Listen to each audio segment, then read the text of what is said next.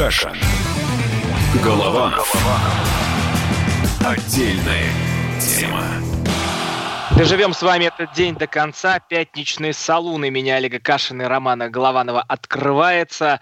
Сегодня у нас даже не Москва-Лондон, а Тула-Лондон. Вы представляете? Тула, привет, Тула, привет, звучит? Тула. Да, привет из Лондона. Мы похожи, по-моему, да. Тула да. тоже...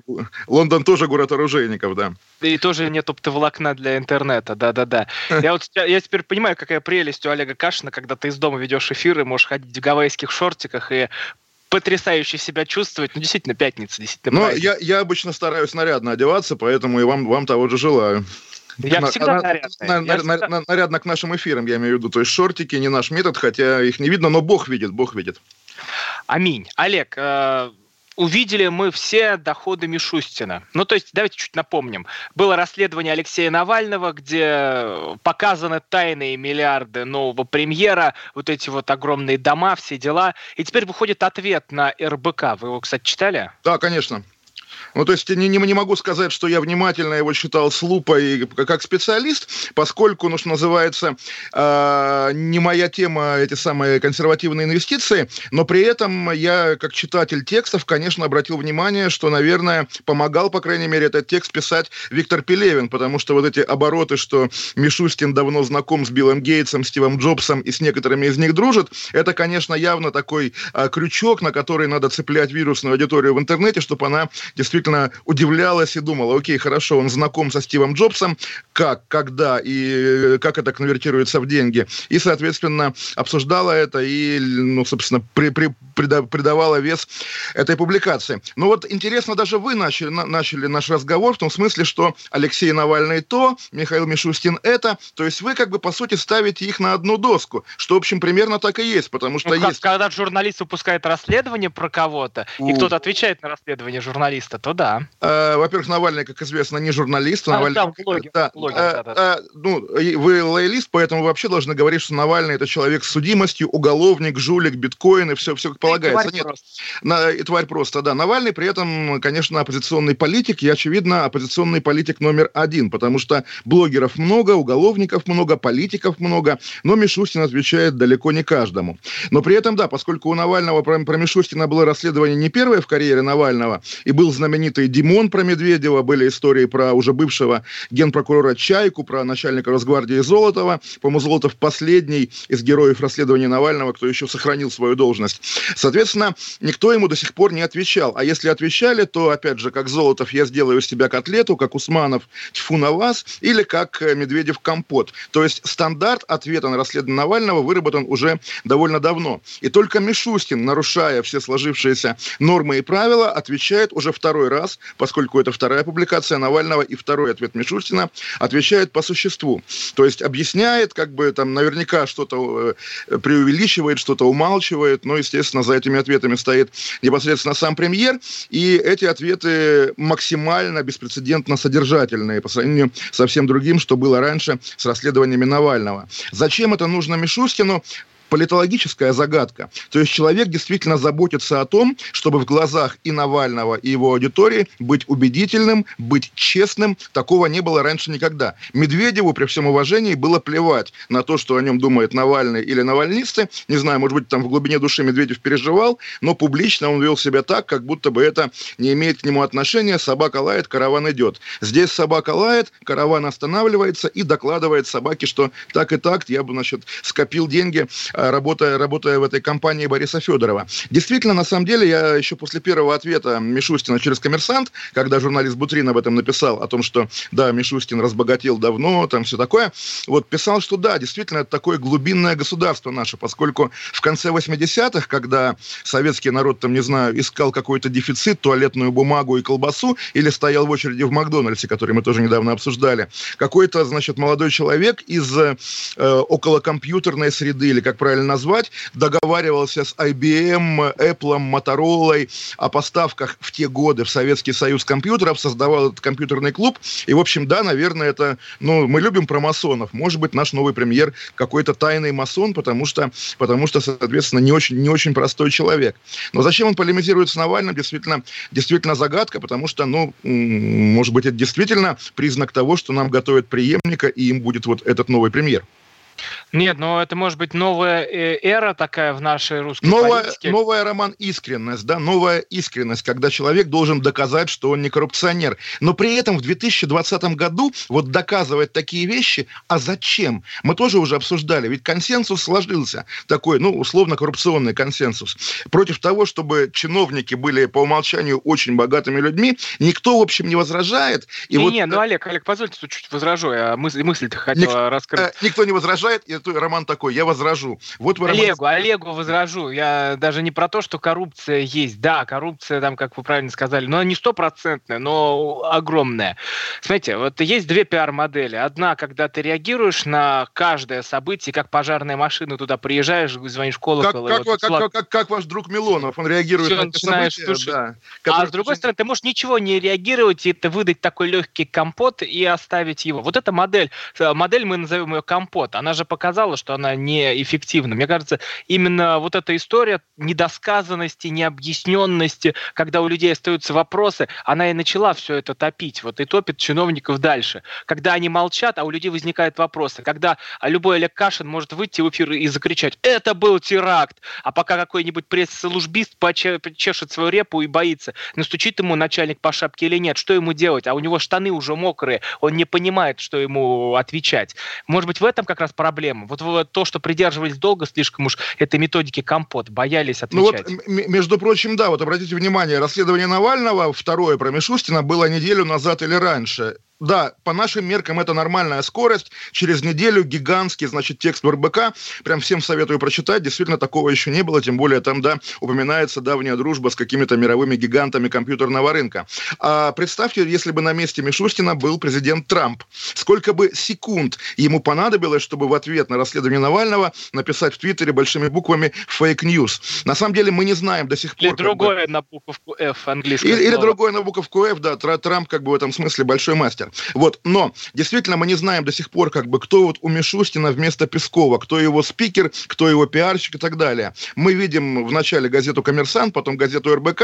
В общем, в этом смысле, да, умолчание. И если Мишустин хочет завоевывать доверие аудитории, той аудитории, которая читает Навального, наверное, ему нужно заводить соцсети и доказывать прежде всего, что он сам в них присутствует, буквально как Трамп. Пока, по крайней мере, буквально к этому идет, и я думаю, да, что завтра мы увидим его, может быть, там, не знаю, в Инстаграме, Инстаграме, где он будет фотографировать, как когда-то Медведев опять какие-нибудь свои лыжные прогулки и так далее. Но главный вопрос вообще, зачем это? Ведь аудитория Навального, поскольку тоже Навальный э, в этом бизнесе, в, в этой сфере политики уже много лет выработались и привычки, и стандарты, и очень-очень лояльная аудитория. Если Навальный пишет «Мишустин вор», люди, не, не вчитываясь даже в цифры, будут говорить «да, конечно, вор, да, конечно, вор». И никакие ответы от э, компании инвестиционной Мишустин Устинской не помогут, не повлияют. Тоже такая данность нашего э, бытия современного, медийного в том числе, состоящая в том, что все, правд у людей много, все верят в то, что хотят, и, в общем, темы живут, и э, до сих пор, по крайней мере, это не приводило никаким большим смотрите, Смотрите, я открываю телеграм-канал Навального, если уж мы берем расследование блогера. Сегодня в СМИ веселый халуй парад. Пока эффективность техно, технократа Мишустина проявляется лишь в том, что он безжалостно заставляет журналистов с ипотекой потерять остатки достоинства. Но это все не работает. Вот скажите, вот после этого на что вообще рассчитывает Навальный? Кто его будет поддерживать? Когда, ну, ты реально читаешь, вот выходит к тебе человек и открыто говорит, да, вот эти деньги отсюда, вот эти деньги отсюда. Я понимаю, что есть политическая животное Алексей Анатольевич, которому надо выполнить свои интересы. Неважно, кто заказчик, кто что, у него есть какая-то своя миссия. И после этого он выходит и нападает на журналистов. И что он думает, что после этого кто-то будет любить, кто-то будет признавать? Ну, Роман, на самом деле здесь я с вами полностью согласен, но при этом есть, опять же, нюансы, есть оговорки. Во-первых, да, здесь РБК очень хитро поступило, оно не стало от своего имени писать под видом журналистской работы эту статью. Оно тупо зафигачила пресс-релиз. Гигантский, длинный, который, конечно, в стандартах классической деловой журналистики должен был стать просто эпизодом большого газетного расследования по Мишустину. Здесь просто опубликован пресс-релиз, как когда-то в, «Комсомольской правде» советской публиковались материалы пленумов ЦК КПСС. Вот. Нет, Но, ну, э, да. тут, тут, тут, тут важно, важно, важно еще сказать, э, от кого, от кого вообще эти все слова идут. Тут про от, работу да. Мишустина рассказывает, рассказывает управляющий бывший партнер компании да. Полины Герасименко. Да, компании, в которой Мишустин был партнером, в которой Мишустин был, соответственно, в небольших промежутках между своей госслужбой, а был, ну, собственно, человеком, занимающимся бизнесом. Но вот к вопросу об отношениях Навального и прессы. Да, да, вы совершенно правы, что любая пресса, которая чуть-чуть не в ногу с Навальным шагает, для него немедленно его враг, для него немедленно э, халуи. При этом, поскольку уже все понимают, что Навальный настолько предвзят к прессе, вот э, этим нашим пониманием его предвзятости уже действительно пользуются и халуи, и заказушники, которые там, когда Навальный показывает пальцем на Владимира Соловьева, да, Владимир Соловьев говорит, говорит, ну как же, Навальный прессу ненавидит вообще, он ненавидит ведомости, ненавидит РБК, ненавидит коммерсант и меня. И как бы Соловьев... Стоп, стоп, стоп, стоп, да. и ненавидит комсомольскую правду. Ну, комсомольскую правду, окей, хорошо. И отдельно а, журналистов оттуда. Нет, Навальный ненавидит журналистов вообще. Он на дождь отказывался ходить и отказывается ходить буквально так, Олег, мы сейчас, мы сейчас уйдем на короткую паузу. Мы пока тревожно ждем, как в наши комнаты ворвутся тройки навальнистов, поставят нас к стенке, расстреляют. После паузы вернемся. Каша. Голова. Голова. Отдельная тема.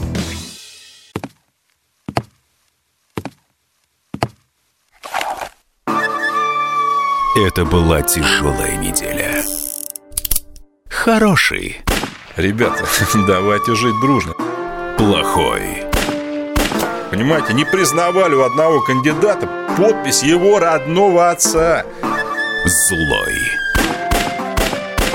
А вот что у нас в России, вот что у нас в России. Бред, да? Николай Платошкин подводит итоги недели. Каждую пятницу на радио «Комсомольская правда» в 6 вечера по Москве.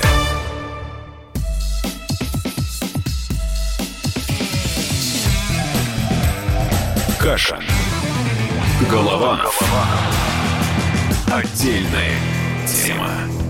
Ну что, мы снова с вами, Олег Кашин, Роман Голованов. А, Роман, разбираем вам... тайные, тайные миллиарды Мишустина. К вам не ворвались навальнисты, пока, пока у нас была пауза?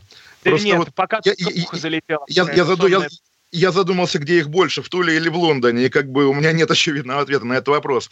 Вот, ну смотрите, нас... Они всегда вот здесь внутри нас. Это правда. На самом деле тоже вот мы обсуждаем сегодня российского премьера. И премьер, причем, ну не то, что там столетиями, но, по крайней мере, последние там 50-60 лет в России, в Советском Союзе, это заведомо не политическая фигура, за там, редкими исключениями, про которые тоже можно говорить. Был Примаков, был Путин, вот, но обычно премьер такой всероссийский завхоз, главный по экономике, человек заведомо без политических амбиций. Стандарт премьера – это Черномырдин. И этот стандарт как раз уже и в наше время при Путине не раз воспроизводился. Был Фродков, был Зубков, такие серьезные люди, которые, соответственно, не имеют никаких политических амбиций, а просто занимаются повышением ВВП.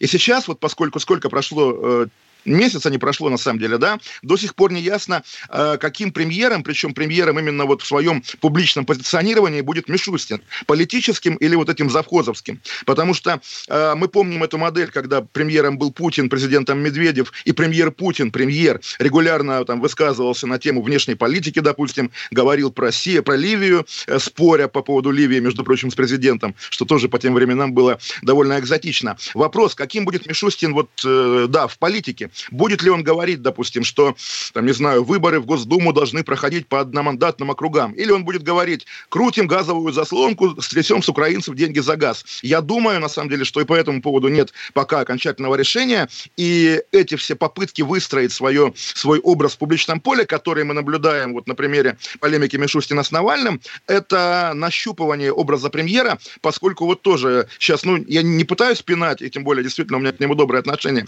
но Медведев за 7 лет своего премьерства не сумел научиться быть премьером. Он пользовался своим старым президентским образом, поэтому всех, в общем, возмущал, бесил. Угу. Ну, вот мы говорим все про Навального, да про Навального, но он тоже так, не так интересен, как выступление Мишустина, например, на заседании правительства.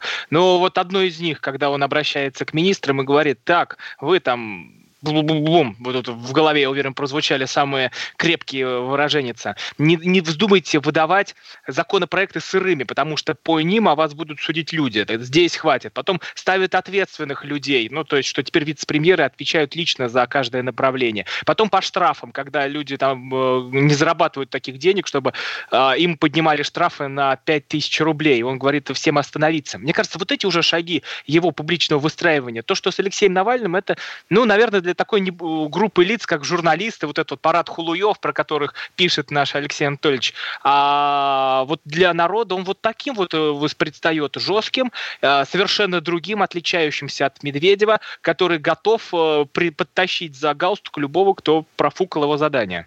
Я вот тоже сейчас задумался, вот народный образ премьера тоже в советские годы был, были некоторые моменты, некоторые образы, при, э, которые, наверное, были вот именно стереотипными, потому что первое лицо всегда был не премьер, да, скорее лидер, лидер партии. Но была водка Рыковка, названная в честь премьера Рыкова, который тогда как бы занимался, в том числе рынком алкоголя в 20-е годы, да, в 30-е. Был, конечно, коктейль Молотова, который вряд ли имел отношение к Вячеславу Михайловичу Молотову, но почему-то его привязали. Вот интересно, что будет по Мишустину, когда вышло постановление подписано его рукой о включении китайского коронавируса в список болезней, я предположил, что вот, э, в народе эту болезнь можно назвать Мишустинкой. Но как бы мою идею, видимо, никто не поддержал, поэтому я думаю, вот настоящая Мишустинка... Оставим, оставим этот бренд, да, оставим. На, настоящая Мишустинка впереди. Может быть, действительно это будет водка, а может быть, это будет, не знаю, что-то компьютерное, поскольку он старый компьютерщик, э, циф цифровик, цифровизатор. Тоже интересная история. Опыт президента, увлекающегося гаджетом, и премьера у нас тоже был на примере Медведева и народной поддержки не нашел. Когда Медведев,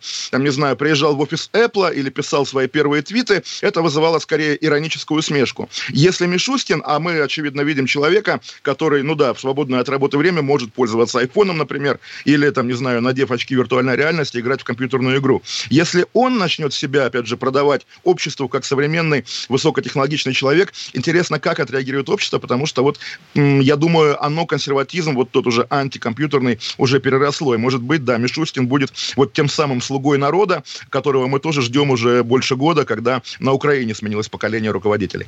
А вот эта новая искренность в русской политике, по примеру Мишустина, кстати, мы же самую главную, это мы сумму не назвали, о которой идет речь. Я боюсь он, таких сумм, Роман, я боюсь что таких... он э, заработал э, общую сумму доходов от Траста с 2010 э, года по 2015 год, это вот про Мишустина, про то, что выходило в РБК, составила 33,5 миллионов долларов по текущему курсу это 2,1 миллиарда рублей.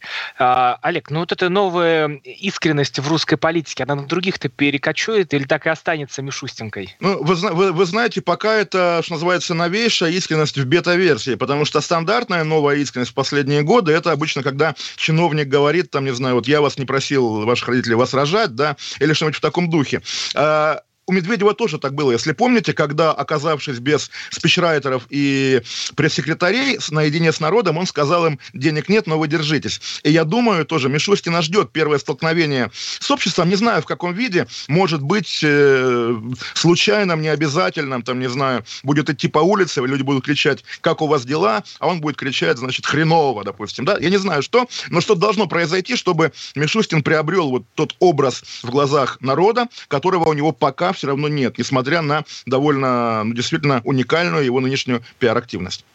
Так, но все же про остальных-то, если мы поговорим, они будут также от, отвечать о своих доходах, о своих там виллах, каких-то коттеджах, или же это нет? Это, ну, подождите, вы, подождите. вы знаете, пока их никто не спрашивает, как мы обратили внимание, более того, имена вице-премьеров, особенно вот новых, пришедших из Федеральной налоговой службы, пока не на слуху у людей, как на слуху был, была там, не знаю, Голикова или, или Силуанов, да, пока э, не, нету вот того, знаете, как на православных телеканалах иногда говорят, Путин хороший, но экономически экономический блок, правительстве плохой. Пока вот этого образа... Это только на Царьграде, по-моему, один такой православный канал. А, я, я думал на, на обоих. Ладно, ладно, я не, не, не вслушивался, не вглядывался. Вот, и некоторые эксперты радио «Комсомольская правда» тоже любят об этом говорить. И вот пока вот это этого образа... Это кто такой у нас? Ну, весь набор, там, Делягин, там, не знаю, там какие-то такие ну, люди. Платошкин, он, он наверное. Всех критикует. И, и, они всех критикуют. Ну, у них ладно, уже, ладно. У них уже по-другому. А, а, а, они уже вы отстали, вы отстали от а, левых трендов. То есть силовики тоже плохие. Ладно, ладно. Но я к тому говорю, говорю, что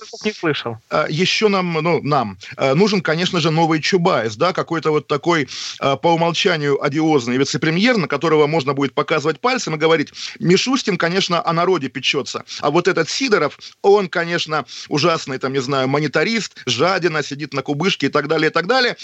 Была бы воля Мишустина, он бы всех накормил, да, он бы там квартиры дал народу и бесплатный общественный транспорт. Но вот, к сожалению, вице-премьер Сидоров не позволяет, потому что он, там, не знаю, что представляет, представляет семью Ельцина, мировую закулису и Международный валютный фонд. Обычно тоже так работает вот пиар положительного премьера, когда нужен какой-то отрицательный человек. Поэтому тоже ждем появления нового Чубайса какого-то.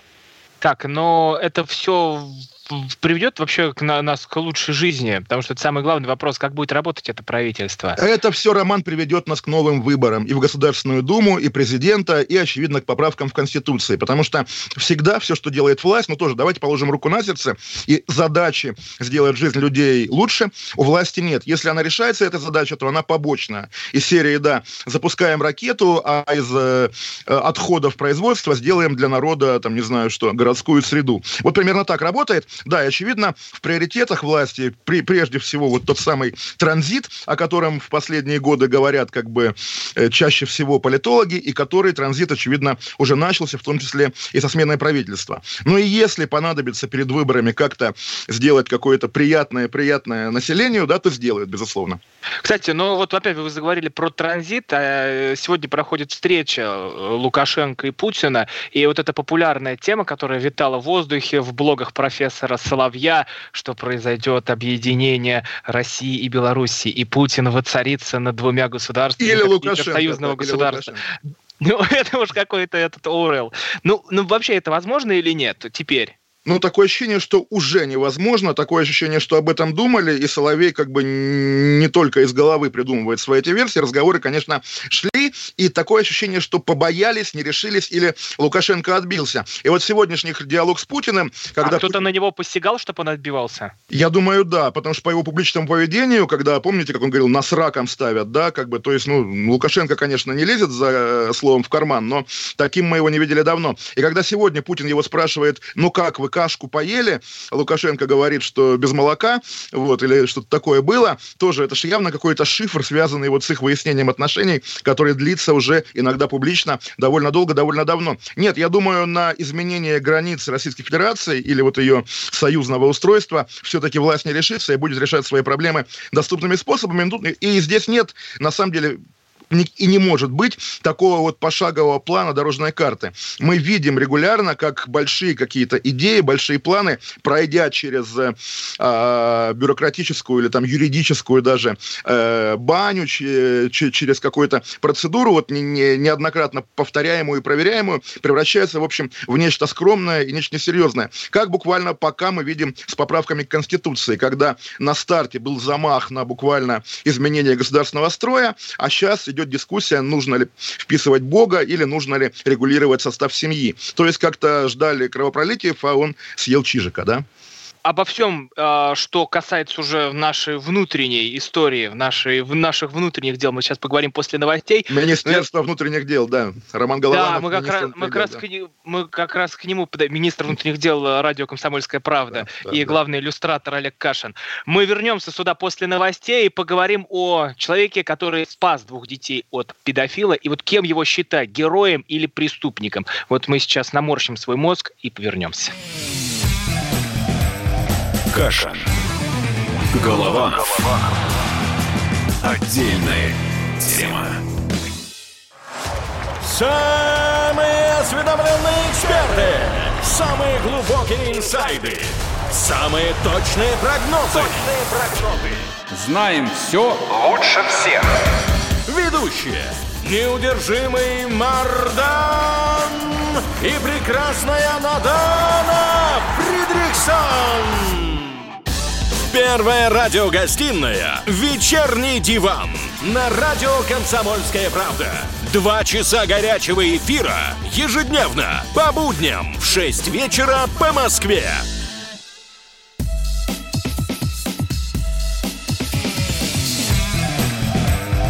Каша. Голова. Отдельная тема. Ну что, мы совсем переходим уж к кровавой теме. Это история из Уфы, когда Владимир Санкин, 33-летний мужчина, оттащил пьяного извращенца с топором от мальчишек. Ну, вот такая история. Вышел педофил. Он, кстати, уже отсидел до этого, э, по 11 лет за то, что изнасиловал ребенка. Чуть ли там своего сына, по-моему, да? Да, да, да, да. Угу. И заманил детей домой. Один из парней смог убежать, второй остался там. И э, вот тут дядя такой с топором говорит, снимай трусы. Прибегает мужчина, Владимир, и начинается вот эта бойня, в результате который педофил умер. Олег, вот для вас этот э, мужчина, он герой или преступник? Вот да, вот когда вы еще перед, перед новостями сказали, поставили меня перед таким выбором, я прямо крякнул, потому что неужели есть только вот как в современной российской культуре принято говорить, два стула. Все-таки есть еще третий я вариант. Я тоже 60 минут смотрел. Вот, третий вариант, я на этом варианте настаиваю. Есть вариант грешник. То есть человек, да, и на самом деле, вот я вернусь, на самом деле, к Мишустину. Я сказал, да, что э, такое ощущение, что его пресс-релизы э, пишет Пелевин. И здесь то же самое, я когда вижу какие-то такие модельные медийные истории от Дианы Шурыгиной до сестер Хачатурян или вот до этого Санкина, такое ощущение, что да, их нет в реальности, их пишут какие-то вот буквально пелевинообразные сценаристы, потому что, ну, причем даже вот я представляю, там мы с вами приходим на киностудию и говорим, есть такая история, да, вот педофил отсидел за педофилию, поймал двух мальчиков, его мужик забил, говорят, не, ну слушайте, это как-то слишком, да, он отсидел уже слишком однозначно, давайте сделаем э, более спорный сюжет. Здесь, да, сюжет удивителен тем, что он бесспорный. Педофил пойман с поличным, педофил до этого сидел за педофилию, и, в общем, как бы, что, э, как здесь еще относиться к этому? Относиться к этому нужно буквально так, что, да, действительно, человек э, остановил преступление, наверное, даже это не причинение тяжких телесных, повлекших убийства, а там самооборона, вопрос превышения или нет, наверное, судить за превышение и оправдать. Но вместо этого, да, мы видим, нам навязывают образ этого мужика, тоже, между прочим, нетрезвого Санкина, с дубиной, который э, вот продается, опять же, нам через медиа, как э, абсолютный герой, как вот в, в детстве там мы читали рассказ о неизвестном герое Маршака. Здесь то же самое, только тогда герой спасал ребенка из огня, а здесь герой все-таки убивает человека, берет грех на душу. И здесь, на самом деле, деле это уже вопрос э, по, по конкретному Санкину, в общем, неинтересно. Понятно, что он молодец, как бы спас детей, и понятно, что его сажать не будут, э, судя по такому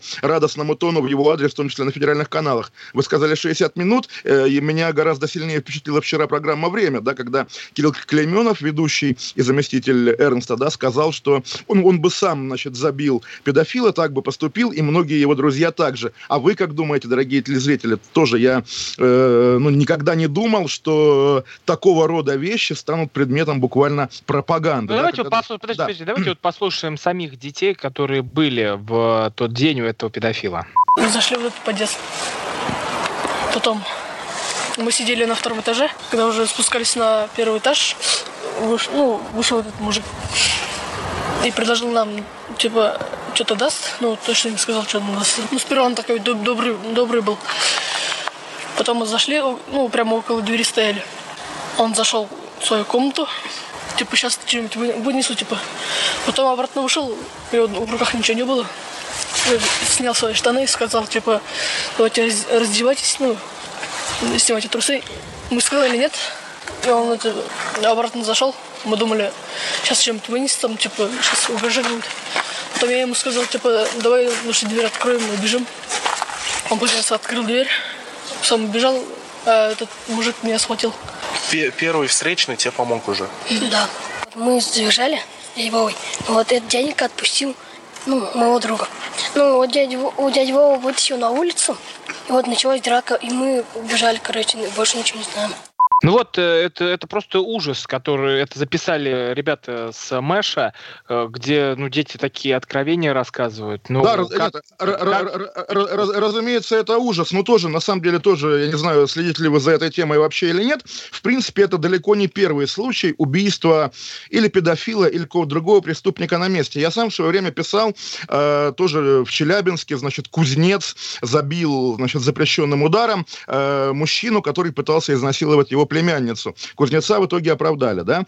Вот, э, но никогда до сих пор вот на таком уровне, да, на федеральных каналах, там вот буквально там везде не объявляли человека, да, еще раз скажу, взявшего грех убийства на душу, не объявляли героем. Я представляю себе, когда этого Санкина оправдают, отпустят, он будет ездить по ток-шоу, рассказывать, а вот я его так по башке, и так еще там, не знаю, по яйцам там, и потом еще палку ему куда-то засунул, да, э, тоже так почему-то у нас есть э, в народе анальная фиксация на эту тему. Вот, нет, я считаю, куда что... Палку засунул? Что я об- образно говорю, как он придет на ток-шоу, будет рассказывать, что он куда ему засунул. Я не знаю, как бы, что, что... Вот, значит, э, я считаю, что да, конечно, там он сидеть не должен и не будет, я думаю, но после вот э, суда, после окончания истории, я бы на его месте исчез, там, не знаю, сменил фамилию, в идеале вообще в монастырь, потому что действительно, ну, человек, совершивший, ну, как бы нехорошее дело в любом случае, лишать другого жизни нехорошо. Мог бы скрутить, наверное, да, мог бы еще что-то.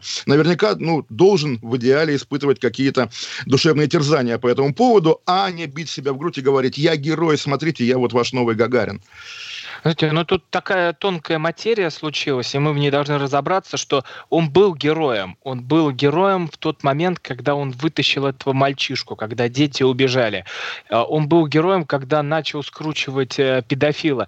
И когда он вытащил его на улицу, избивал и уже добил его. Тут надо вообще разобраться, а, почему умер а, этот э, извращенец. Там есть несколько вариантов, что у него случился приступ сердцем, то, что Извращенец он умер уже давно от самих болел, давно болел. А, да, а давно третий момент, что можно ударить вообще человека, а даже один или два раза совершенно неудачный человек погибнет. Можно просто толкнуть, и человек уже ударится головой о бордюр, и его не будет в живых. И как тут уже э, разберется суд, должен разобраться он. Не мы с вами, мы не имеем права его судить, и мы не имеем права говорить, вот он сейчас преступник, или он э, вот взял, был невиновен. Мы не знаем, как умер а, тот человек. Ром, Роман, слово преступник говорите вы, я говорю слово грешник. Это как бы разные слова, и это... Нет, не это, отменяет. Это, это, это, это, это альтернатива слову герой, а нам его навязывают как героя. Это плохо. Не должно быть таких героев.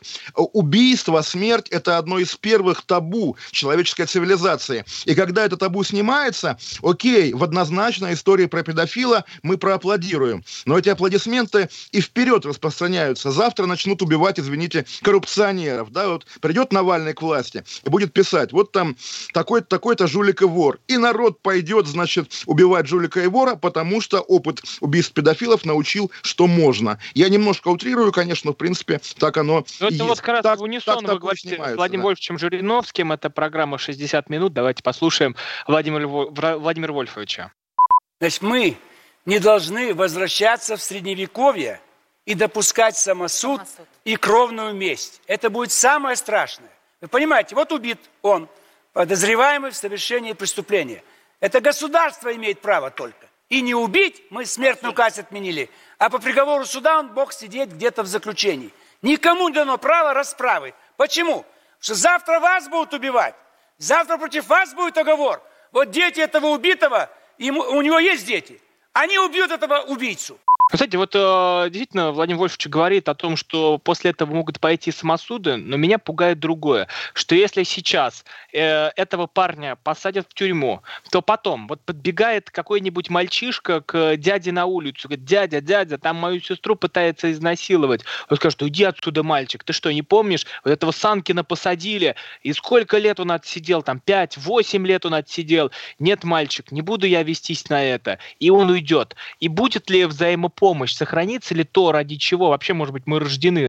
Ведь э, мы не знаем, где наша миссия. Вот спасти этого ребенка или, может быть, кому-то э, там яблочко передать э, в очереди. Вы, ну, смотрите. Да, вы знаете, Роман, просто этой проблемы бы не было, если бы, я немножко вот на пару месяцев назад вернусь, тоже есть модельная история сестры Хачатурян, которые, да, убили отца и, как считают, по-моему, все, убили, в общем, заслуженно, как бы это ни звучало, опять же, с христианской точки зрения. Так вот, они убили отца. Почему? Тут другая история. Шла кампания, я, я не, про, не про мораль, я про право, да, шла кампания в их защиту, и в итоге их спасли. С них сняли обвинения, но обвинения сняли потому что, да, была кампания, и было, ну, собственно, звонок из прокуратуры, да, им переквалифицировали обвинение. Если бы в России существовал институт суда, который бы пользовался бы бесспорным и доверием граждан, и действительно отвечал бы закону, а не штамповал бы обвинительные заключения, половины проблем, о которых мы говорим, не было бы. То есть, да, вы говорите,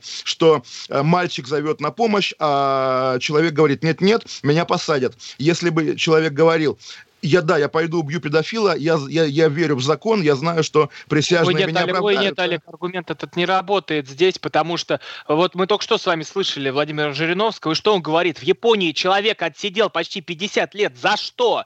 Просто ни за что. Просто вот суд а, совершил ошибку, и человек отсидел. Это ой, происходит нет. и в Америке, это происходит С, в других странах. Когда человек... Роман, не, не, не, негров, негров да, лечуют, да, везде, безусловно. Но опыт э, судов ни за что, опыт стопроцентный стопроцентных почти обвинительных приговоров, он во многом специфически российский. Действительно, России нужен независимый суд. России нужно гораздо больше участия присяжных в разного рода уголовных Слушай, делах. Да. Присяжных как раз с этим мужчиной, с этим э, парнем из Уфы должны разбираться присяжные, никто ты. Да, я, я, я здесь согласен, да, присяжные, а не программа «Время», да, которая уже, по сути, объявила его героем. Так, э, Кракен уходит на небольшую паузу, а потом вернется с новой силой. Каша. Голова. Отдельная тема. Политика. Владимир Путин приехал в Японию на саммит большой... Экономика. Покупательная способность тех денег, которые вы... Аналитика. Что происходит правильно, а что происходит неправильно. Технологии. В последнее время все чаще говорят о мошенничестве с электронными подписями. Музыка. Всем привет! Вы слушаете «Мир музыки». Радио «Комсомольская правда». Слушает вся страна.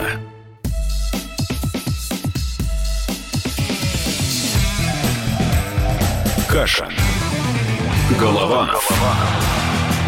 Отдельная тема. Ну что, наш последний блок, последний на этой неделе. Вот доживаем эту пятницу вместе с вами, Олег Кашин, Роман Голованов. Слушайте, Олег, а тут э, исто- история с, с Уфой, где парень спасает э, детей от педофила, э, и сейчас э, педофил мертв, а парня хотят отправить за решетку. Смотрите, тут, тут нет такой проблемы с полицией, как вы думаете, что и полицейские тоже должны были среагировать, потому что если вот этот вот человек отсидел э, там много-много лет за педофилию, ну, понятное дело, что он не справится, ему вообще было запрещено к детям приближаться. Ему там после 10 на улицу нельзя было выходить. Кто за ним следил? Или его надо было просто взять к стенке, поставить и проблем Ну, были? Роман, я сейчас встану на защиту полицейских. Полицейские не могли следить за педофилом, потому что они постоянно заняты, у них много дел, они должны ловить навальнистов, они должны подбрасывать наркотики прохожим. Конечно, конечно, у них не будет времени заниматься педофилом. Да, да, да, на самом деле, понятно, это... Нет, я, я, сейчас, я, да. сейчас, я сейчас одну очень интересную историю расскажу. Вот я просто недавно только услышал, как один мой знакомый, он прикреплял к своему забору таблицу табличку, тут парковаться нельзя, а там стоял такой полунегр, полуевропеец и, и справлял свою малую нужду, и он тут заключал ему что-то в стиле фак, там что-то, что-то, и тут начали бычить, и мой знакомый пытался вызвать полицию, и у него не получалось это сделать, полицейские сказали, разбирайтесь сами. И вы представляете, история, да, да, этот да, парень да, да а, получил по, по голове от этого сыкуна уличного лондонского, что бы было, кто бы был виноват, полиция же не приехала. Виновата была бы атмосфера ненависти, но, Роман, судя по вашему рассказу, это происходит за границей, и я вас призываю отказаться от низкопоклонства перед заграницей и призываю вас относиться к России как лучше, как лучшей в мире стране или стране, которая должна быть лучшей в мире. В России, да, полиция, Россия, великая Россия заслуживает совсем другой полиции, чем та, что есть сейчас. Россия даже живет без полиции буквально, потому что полицейские, еще раз отмечу, чаще всего оказываются героями совсем не героических событий. И я тоже у вас вижу в Фейсбуке регулярная история о том, как полицейский спас детей из огня. Как бы, да, да но на, на каждого такого полицейского, спасшего детей, приходится 10 полицейских, у которых в голове только эта палочная система или реализация своих садистских комплексов. Может быть, это как раз и спас да. Э, вот этот человек, у которого в голове палочная Вы система. Вы знаете, Роман, тоже я, я вспомнил, на самом деле, я не раз почему-то писал про педофилов, и тоже когда-то писал историю удивительную, когда в Петербурге осудили педофила, тоже реального педофила, который там э, довольно долго домогался к соседке по коммунальной квартире, к маленькой, вот, и он дважды в жизни попадал в новости. Однажды как педофил, а предыдущий случай, когда он получал орден за спасение погибавших в поезде «Невский экспресс», где он был машинистом. То есть в одном человеке, конечно, разные вещи могут сочетаться, вот, собственно, как и в стандартном российском полицейском. Но я этого же не отменяю. Я и говорю, что тот парень, который э, спасал э, детей, он в один момент э, превратился из героя в убийцу, но при этом он сохранил статус героя. Это же никто не отменял. А убийца, ну, тут любой человек, который даже на войне кого-то убил, остается убийцей. Мы сами да, говорим вот, про этот грех. А э, давайте послушаем, давайте послушаем самого Санина, тот как раз... Санкина, человек, Сан, Санкина, Санкина, Санкина. Давайте послушаем Санкина, тот, кто как раз спас, спас детей. Да я вообще не ожидал, что он сделает. То есть смерти вы ему не желали? Нет, конечно. Я спас детей от него. Ну вот мы э, понимаем, что на его бы месте так бы поступил каждый мужчина, так бы э, пошел на защиту любой нормальный человек. Неужто нет? Неужто нет? Ну, вопрос предела защиты, да, и вопрос э, тоже, мы только у него в голове, да, хотел он убивать или нет, тем более алкоголь, который тоже там звучит, и даже, опять же, тот же Клейменов в программе «Время» говорит, ну, выпил мужик, с кем не бывает. Вот, еще Кто раз... Был проком... пьян, педофил или герой? По-моему, оба. Буквально. Оба были. Да, оба были пьяны. Вот, э, То есть, получается, это просто в итоге вышло в пьяный барагос. Вот если мы снимем Но весь... Е- е- если бы не вот этот общественный резонанс, да. И опять же, за пьяный барагос у нас тоже нормально сажают, и понятно, что состав э, людей по ту сторону тюремного, так сказать, периметра, он совсем не такой, чтобы там сидели только одни уголовники, отморозки и так далее. Там э, большинство составляет простой народ, значительная часть которого заслуживает свободы, а не тюрьмы. Тоже давайте это проговорим и передадим им привет. На самом деле, я думаю, они слушают радио «Комсомольская правда, тоже. Вот. И да, вы сказали война, и действительно после войны есть посттравматический синдром, и здесь именно этому Санкину, безусловно, нужна и психологическая помощь тоже, о которой, по-моему, никто не думает, а наоборот усугубляют его проблемы, внушая ему, что он герой, да, и завтра неизвестно, чем это обернется. Вот на месте, опять же... А что с ним делать? Объясните, вот что с ним делать? Вы хотите его посадить?